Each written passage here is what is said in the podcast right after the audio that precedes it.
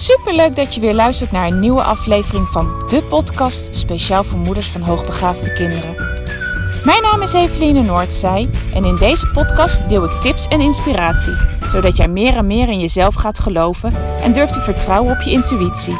Want jij bent precies de moeder die jouw kind nodig heeft. Hoe ga je om met uitdagende situaties? Wat heeft jouw kind van jou nodig? En hoe zorg je voor verandering in je gezinssituatie door jouw eigen persoonlijke groei? Ik heb er veel zin in om dit allemaal met jou te delen. Dus laten we voor vandaag maar gaan beginnen.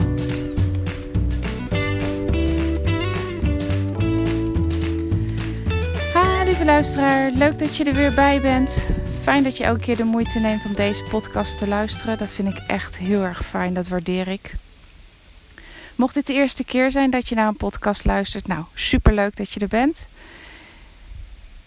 Ik heb net mijn uh, bankje weer opgezocht nadat ik ongeveer anderhalve kilometer heb gewandeld.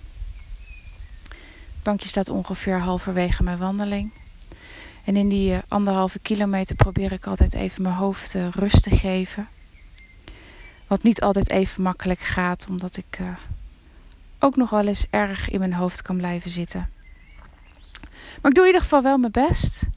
En vaak is dat ook het moment dat ik denk van... Goh, waar zou ik de podcast over gaan, gaan houden? En komen er altijd al wel wat ideeën op. Of wat delen van de gesprekken die ik vast door mijn hoofd laat gaan. Uh, eigenlijk probeer ik het zo spontaan mogelijk op te nemen. Dus uh, alles wat ik bedenk zit vast wel ergens in mijn achterhoofd. Maar 9 van de 10 keer merk ik als ik de podcast afsluit... dat hetgene wat ik van tevoren had bedacht niet opgenomen is. En dat is helemaal niet erg. Het is prima zoals het is. Het is prima op het moment dat ik aan het opnemen ben, dat ik vertel wat ik vertel. En uh, ik hoop altijd dat er iets waardevols voor je tussen zit. En voor mij was het vandaag eigenlijk al vanaf het moment dat ik de deur uitstapte heel duidelijk waar ik het over ging hebben. En dat heeft te maken met een video die ik ook voor de Facebookgroep vandaag heb opgenomen. En dat ging over ja, wat jij kan doen om de vakantie samen met je kind of kinderen zo leuk mogelijk te maken. En daarin heb ik wat tips gegeven. En ik dacht, ja, hoe waardevol zal dat ook niet zijn voor andere ouders die de podcast luisteren en niet in de Facebookgroep zitten. Dus laat ik er ook eens even een podcast over maken. En ja, eigenlijk zitten wij vanaf 2020, van het moment uh, dat de eerste lockdown begon, met de kinderen thuis. En ze zaten toen uh, al op, wel op school. Tenminste, ze zaten toen nog op school. Op een uh, democratische school. Dat was inmiddels school nummer drie voor de oudste twee. En nummer drie, die had al één school gehad en die hebben we mee overgedaan. Want ik dacht, ja, elke dag dat ik een half uur moet rijden voor de oudste twee, ja, dan kan ik dus niet ook nog eens bij hem op school staan om hem te brengen of om hem op te halen. Dus laten we hem gelijk meedoen. Dus het was de vierde school waar wij als ouders mee te maken kregen. En dat liep op dat moment eigenlijk vlak voor die uh, eerste lockdown al niet heel erg soepel. En ik had dat al wel aangevoeld. Ik wist eigenlijk toen we startten dat dit ook niet de plek zou zijn voor onze kinderen. Maar mijn man was, in, was toen nog niet zo ver uh, dat hij wilde wat ik wilde, namelijk op reis gaan. En hij zei: Ik wil dit heel graag eerst nog proberen. Ik ben gewoon ja, er nog niet aan toe. Ik wil eerst nog iets anders proberen. En ja, als de een van de twee er niet aan toe is om een uh, grote stap te maken, dan, uh, ja, dan, lukt dat ook gewoon niet. En toen hebben we ook besloten dat we dit zouden proberen. En ik ben daar ook echt wel heel open in gegaan. Ik ben het gesprek heel open ingegaan. Duidelijk ver, verteld wie onze kinderen zijn, wat ze nodig hebben. Uh, en de verwachting gehad, ook mede omdat ze dat aangaven van uh, dat ze dat, dit konden, wat wij vroegen, ben ik er wel met vertrouwen ingestapt. Maar ergens was er altijd wel het stemmetje dat zei van, ik zou het maar nog eens zien. Ik, ik ja, ik heb gewoon niet, um, ik zie niet dat zij voldoende in huis hebben om het onze kinderen te bieden. Nog niet, want het was een school dat echt net gestart was. Dus ik had daar wel uh, mijn twijfels over. Maar ik wilde echt vol vertrouwen erin stappen en dat ben ik ook, heb ik ook gedaan. En ze alle kansen gegeven om het, uh, om het waar te maken wat ze beloofden. Maar na een maand of, ik denk dat het zes, zeven was, toen de eerste lockdown uh, begon, ja, was het voor mij al duidelijk dat ze het niet waar konden maken. En de, er speelden nog ook andere zaken daar op school. En eigenlijk was voor ons die, uh, die periode dat de kinderen ook verplicht thuis moesten zijn een zegen. Want het ging op dat moment wederom weer niet goed met onze kinderen. En vanaf het moment dat ze thuis waren, zag ik ze opknappen. Ik zag dat het ze goed deed dat we thuis aan de slag gingen met ze, afgestemd op hun behoeften. En toen was voor mij eigenlijk heel snel de keuze gemaakt. En voor mijn man ook.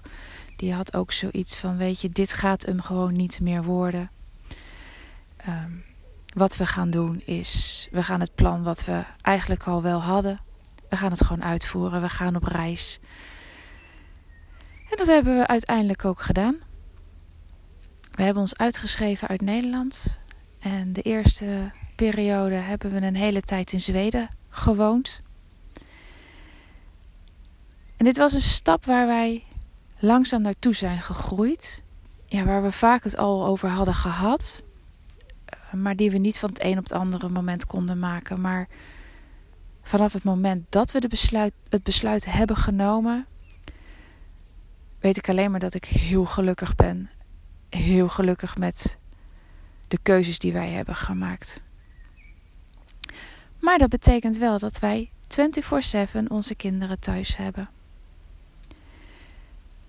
En dat betekent dus dat ik heel goed weet wat het is als je kind een tijd lang niet naar school gaat. Zoals jij nu hebt in deze zomervakantie of gaat hebben als jullie bijna vakantie hebben. onze kinderen hebben nou ja, of altijd vakantie of nooit vakantie. Het is maar hoe je het bekijkt. Maar we hebben ze wel altijd thuis. En dat wist ik. Ik wist toen we de keuze maakten om ze uit het schoolsysteem te halen en thuisonderwijs te gaan geven en op reis te gaan, dat dit de consequentie was. En ik wist ook dat dat niet altijd even makkelijk zou zijn. En dat is het ook niet altijd. Hè? De ene dag verloopt heel soepel, gaat heel makkelijk, zijn de kinderen lekker bezig. Zie ik dat ze stappen maken in hun ontwikkeling. Maar er zijn ook gewoon dagen ja, die moeizaam verlopen. Die, uh, die gewoon aanpoten zijn voor mij. En dat kan zijn omdat ik niet lekker in mijn vel zit. Het kan zijn omdat um, de kinderen niet zo lekker in hun vel zitten. Uh, moe, niet weten wat ze moeten doen, even geen inspiratie hebben. Of nou ja, het kan echt aan heel veel factoren liggen. Het kan ook gewoon zijn dat we veel op het programma hebben van verplichte dingen. En waardoor ze niet aan uh, tijd voor zichzelf toekomen. Of waardoor ik niet aan tijd voor mezelf toekom. En uh, ja, dat zijn allemaal invloeden die maken dat het dan even niet zo heel erg soepel loopt. Eigenlijk niks anders dan al die jaren dat we al hadden ervaren tijdens de zomervakanties. Voor de kinderen heel goed, want ze knappen echt op, maar niet altijd even makkelijk. Nou, en omdat ik heel goed weet wat het is om je kind een hele lange periode thuis te hebben, dacht ik, nou, deze podcast wil ik je heel graag gewoon tips, inspiratie meegeven om de vakantie zo leuk mogelijk door te komen. Het allerbelangrijkste wat ik de afgelopen jaren geleerd heb, is dat je grofweg twee soorten kinderen hebt. Aan de ene kant heb je kinderen die heel goed in staat zijn om zichzelf te vermaken, om zelf activiteiten te bedenken, om zelf te weten waar hun interesses liggen en daar ook naar te gaan handelen. En die kunnen het zelf oppakken. Eh, die zoeken de boeken op, die zoeken de materialen op, die gaan aan de slag, die organiseren het. Dan wel niet met hulp van jou als ouder, eh, maar dat heeft vaak met de leeftijd te maken. Maar zij komen in actie. Zij, zij krijgen het geregeld. En aan de andere kant heb je een groep kinderen ja, die dat niet kunnen. Die dat heel lastig vinden. Die al niet de ideeën hebben wat ze kunnen doen. Hoe ze een dag kunnen invullen. Of hoe ze in ieder geval een half uur of een uur kunnen invullen. En die daardoor niet tot spelen of door ja, interesses opzoeken toekomen. En alleen dit al weten, heeft mij al heel veel rust gegeven. Dat het prima is dat het ene kind het op zijn eigen manier doet. En dat ene kind wel die kwaliteiten al heeft en het andere kind nog niet. Want in het begin van de periode dat zij thuis kwamen te zitten, raakte ik heel snel geïrriteerd. Uh, met name van onze zonen, die toch meer moeite hebben om zichzelf te vermaken of om zelf tot initiatief te komen.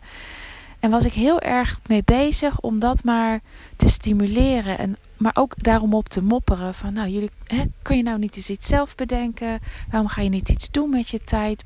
Hè? Nou, heb je alle tijd, nou kan je doen wat je zelf wil. En je komt tot niks. Hoe kan dat nou? Uh, maar gaandeweg de, de, de maanden, jaren heb ik gezien dat ik dat niet van ze kan vragen. Zij hebben die kwaliteiten niet die onze meiden wel hebben. En daar is helemaal niks mis mee. Zij hebben daar gewoon meer ondersteuning van mij nodig. En door dat me te realiseren dat zij meer ondersteuning van mij nodig hadden, uh, kon ik het loslaten.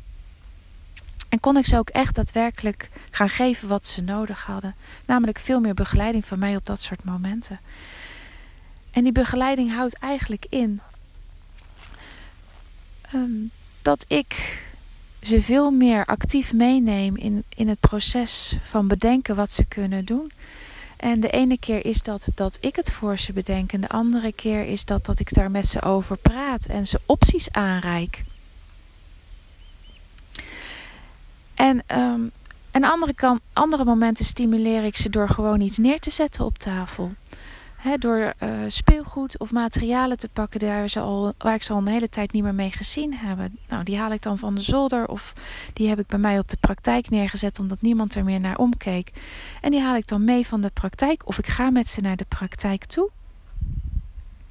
En ik zet het neer. En heel vaak is dat al het setje wat ze nodig hebben om daarmee aan de slag te gaan. Want het is interessant, weer even iets nieuws, een nieuwe prikkel.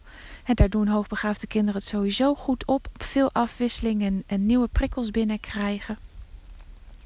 En ja, dan gaan ze daarmee aan de slag. Dan kunnen ze ermee uh, mee aan het werk. En op het moment dat ik zie dat ze dat wel willen, maar het ze niet lukt, dan ga ik bij ze zitten. En dan ga ik samen met ze iets doen. En dat is ook een hele belangrijke stimulans uh, voor jouw kind als, als die het niet zelf op kan pakken, om samen met ze iets te gaan doen. En daarin um, weet ik wel inmiddels dat het van belang is dat je daar wel met je volledige aandacht in zit. Op het moment dat jij dat niet doet, dat jij daar niet helemaal in zit, met je aandacht, met je zijn. En, en op het moment dat je daar wel bent, maar denkt aan alles wat je nog moet doen en hoe lang het nou nog duurt voordat ze dit gaat oppakken, ja, dat voelen ze aan, dat, dat weten ze ergens, dat jij er niet bij bent. En ja, dan zal je niet het effect krijgen dan als je wel met je volledige aandacht bij je kind bent en met het kind bezig bent. Um, die complete focus van jou waar je mee, op waar je mee bezig bent, die is zo belangrijk om het te laten slagen. Want als je dat daadwerkelijk kan doen, als je dat voor elkaar kan krijgen, dan kan je ook aan je kinderen zien dat ze op een gegeven moment zelf weer verder kunnen. en dat merk je doordat jij weg kan lopen. Um, en zij gaan gewoon door met, met het spel of met hetgene waar ze mee bezig zijn. En ik heb hier wel eens een, uh, ja, een discussie of een gesprek met een moeder over gehad. Die zei van ja, nou Eveline, deze tip heb ik geprobeerd en het werkt echt niet. Want hij blijft maar vragen. Hij blijft maar bezig tegen mij. En wat bleek is dat zij er niet helemaal aanwezig was. Zij was er niet. ze was met andere dingen bezig op die momenten. En als jij bij deze tip ook denkt: ja, Eveline, doei. Uh, leuk dat je dat kan bedenken, maar uh, dat werkt voor mijn kind helemaal niet. Ga dan eens bij jezelf te raden. Wees eerlijk naar jezelf toe. Is het echt daadwerkelijk dat jij met je volle 100% aanwezig bent geweest? Heb je meegedaan? Ben je er geweest voor je kind? Heb je naar ze geluisterd? Heb je echt met ze gepraat?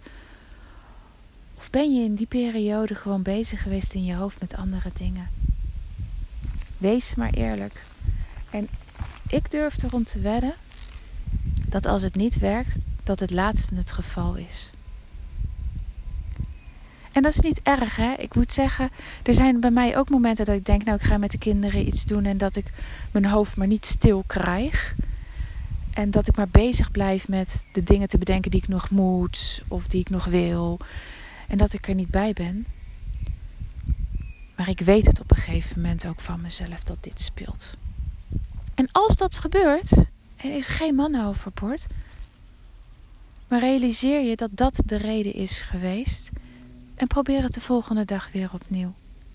En waarom ik weet dat dit gaat werken, is omdat ik ervan overtuigd ben, vanuit de behoeften van kinderen weet dat ze die aandacht van jou nodig hebben. En als we het helemaal ideaal willen maken, dan is die aandacht het liefst nog één op één. Dus geef je kind het liefst één op één aandacht. Uh, eh, 30 minuten per dag. En je zal zien dat je daar de vruchten van plukt. Nee, niet helemaal realistisch. Ik krijg dat ook echt niet elke dag voor elkaar. Hè? Reken even uit. 4 keer 30 eh, minuten per dag is 2 uur per dag. Ja, ik weet echt soms ook niet waar ik die tijd vandaan moet halen. En dan is de second best dat je dat gewoon je kinderen bij elkaar zet of bij elkaar pakt en uh, meerdere kinderen tegelijkertijd die aandacht geeft. Maar heb je een moment? Pak het dan ook met je kind. Hè? En dat kan heel uiteenlopend zijn. Wat ik heel vaak doe, is gewoon spelletjes één op één s'avonds nog met de kinderen spelen. Of de kinderen s'avonds even één op één voorlezen. Ehm, ja, dat zijn de kleine momenten. En dat lukt inderdaad echt niet altijd een half uur. Hè? Tien, minu tien minuten tot een kwartier voorlezen. En dan, uh, hè, dat is voor mij eigenlijk wel de max. Maar probeer het in ieder geval. En kijk wat wel lukt. Kijk niet naar wat niet is gelukt, maar kijk naar wat wel lukt. Dus het aandacht geven, maar het ook het, de nieuwe prikkels blijven geven. in de vorm van het, het, speelgoed wat je weg hebt gezet, of waar ze al een hele tijd niet meer mee hebben gespeeld, tevoorschijn halen. Maar die nieuwe prikkels geven kan ook, en dat is in ieder geval de manier waarop wij het doen zodra wij op reis zijn. En dit is, dit is iets wat niet lukt als wij thuis zijn, omdat de kinderen dan door de week uh, hun sporten hebben, hun hobby's hebben, hun vriendjes, hun vriendinnetjes hebben. Ehm, dan lukt het heel vaak niet, omdat ja, er gewoon iets anders op de planning staat. Maar wat wij wel eigenlijk altijd doorvoeren als we op reis zijn, is de ene dag zijn we thuis, dan is er rust, dan zijn er. Dan kunnen ze de, de rust opzoeken, zo min mogelijk prikkels als ze daar behoefte aan hebben. Mogen ze ook de dag indelen zoals zij zelf willen. En de enige voorwaarde is dat ze niet de hele dag op een scherm mogen. Daar ben ik dan weer wel strikt in. Maar voor de rest is die dag voor hen zoals zij zelf hem willen besteden. En de andere dag gaan we iets doen. En dat is ook om de kinderen elke keer weer nieuwe prikkels mee te geven, omdat ze die behoefte heel erg hebben. En de ene keer is dat uh, een activiteit die we doen in overleg met elkaar. Hè, dat ik vraag aan de kinderen of dat mijn man vraagt aan de kinderen van oké, wat willen jullie morgen doen? Waar hebben jullie behoefte aan? Hebben jullie al opgezocht wat er in deze omgeving te doen is? Nou, zo niet, doen we het samen. Uh, of wij stellen wat dingen voor. En dan maken we met elkaar een keus. Op het moment dat ze die keus niet kunnen maken, dan is het heel duidelijk: we gaan in ieder geval weg. Dus dan bepalen wij wat we gaan doen. Maar er zijn ook momenten dat wij gewoon bepalen wat we willen doen. Want, uh, nou ja, hè, dit is ook ons leven. Wij hebben ook soms gewoon dingen die we heel graag willen zien, die we willen ondernemen. En zo hou ik enorm van wandelen. Dus eens in de zoveel tijd uh, zullen ze toch verplicht mee moeten met een wandeling. En dit heb ik toevallig vanmiddag ook besproken in de Facebookgroep. Uh, waar ik een video voor opnam. Van ja, onze kinderen vinden dat echt niet leuk. Als ik zeg we gaan wandelen, is het echt, oh, alweer. Hoe lang? Wanneer zijn we weer thuis? Moet ik echt mee? Uh, maar als we eenmaal gaan, dan vinden ze het eigenlijk 9 van de 10 keer heel leuk. Want het zijn nieuwe omgeving, nieuwe prikkels, nieuwe uitdagingen, leuke bomen om in te klimmen. met wandelen met kinderen moet je vooral geen haast hebben. Het is een beetje uitdagen. Uh, met elkaar gezellig kletsen. Uh, of een spelletje onderling spelen. Of de kinderen gaan uh, op zoek naar iets. Of ze spelen samen met elkaar. Dus geen haast, maar uiteindelijk wel wandelen. Want die, nou, meestal voor ons is het vijf kilometer. moet er wel gewandeld worden, want we willen uiteindelijk ook wel weer een keer thuis zijn. Dat dus. Wissel niks doen of weinig doen in de thuissituatie, de, de situatie die ze eigenlijk van haven tot gort wel kennen, af met het ondernemen van activiteiten. En nu heb ik je gewoon een aantal uh, tips gegeven en ik hoop dat je daar wat inspiratie uit kan ophalen om die zes weken lekker door te kunnen komen met je kinderen. Maar weet ook dat het niet elke dag alleen maar leuk kan zijn. Bij ons thuis en zoals ik daar straks ook zei, er zijn ook gewoon dagen dat het niet zo heel erg gezellig is. En die zijn ook prima. Het is ook gewoon goed. Wees niet te streng voor jezelf. Ik denk dat ik dat je ook mee wil geven. Geniet van de dagen die lekker lopen, waarop je kinderen bezig zijn, dat je plezier met elkaar hebt. Geniet daarvan. En accepteer ook gewoon dat er dagen zijn die niet zo prettig verlopen. En dat is goed. Weet je, je kan niet altijd als moeder perfect zijn. Je kan niet altijd 100% aanstaan. En wat ik ooit van een psycholoog heb geleerd, uh, waar ik jaren geleden liep vanwege mijn eigen perfectionisme, was van uh, de 80-20 uh, regel. Als je 80% goed genoeg doet, dan is 20% iets minder je best doen. Of eh, dat 20% die net even niet zo lekker loopt, ook prima. Wees niet te streng voor jezelf. Maar geniet ervan. En wil je het voor jezelf ook behapbaar houden, Zorg dat je tijd voor jezelf inplant. Kijk hoe jij tijd voor jezelf kan maken. En dat zal voor iedere ouder, iedere, in iedere situatie weer anders zijn. Wat mij in ieder geval helpt, is dat ik s'morgens bij tijds opsta. En als mijn man nog thuis is, dat ik ga wandelen. Of zoals deze avond, want deze podcast neem ik een keer niet s'morgens op, maar s'avonds. Uh, op het moment dat het rustig is en de kinderen naar bed op bed liggen of iets anders aan het doen zijn, dan uh, en mijn man ook iets voor zichzelf uh, aan het doen is, dan pak ik alsnog mijn tijd om te wandelen. Mocht het s morgens niet gelukt zijn, of ik pak extra tijd. Maar zoek het op. Want hoogbegaafde kinderen kunnen heel intens zijn. Die kunnen heel veel van jou vragen. En jij kan dat aan. Weet je, op het moment dat ik dit aan kan, deze uitdaging met mijn kinderen thuis, dan kan jij dat ook. Weet je, daarin ben ik niet anders dan dat jij bent. Ik heb geen speciale krachten en ik heb geen speciale gaves. Uh, dit is gewoon doen. Dit kan jij ook. Maar zorg wel goed voor jezelf. Nou, dat was het. Ik sluit af. Uh, nou, voor mij want ik neem deze op. Ik wou zeggen fijne avond, maar misschien luister jij hem wel in de, in de ochtend. Fijne dag. En maak er gewoon een hele mooie vakantie van en geniet vooral.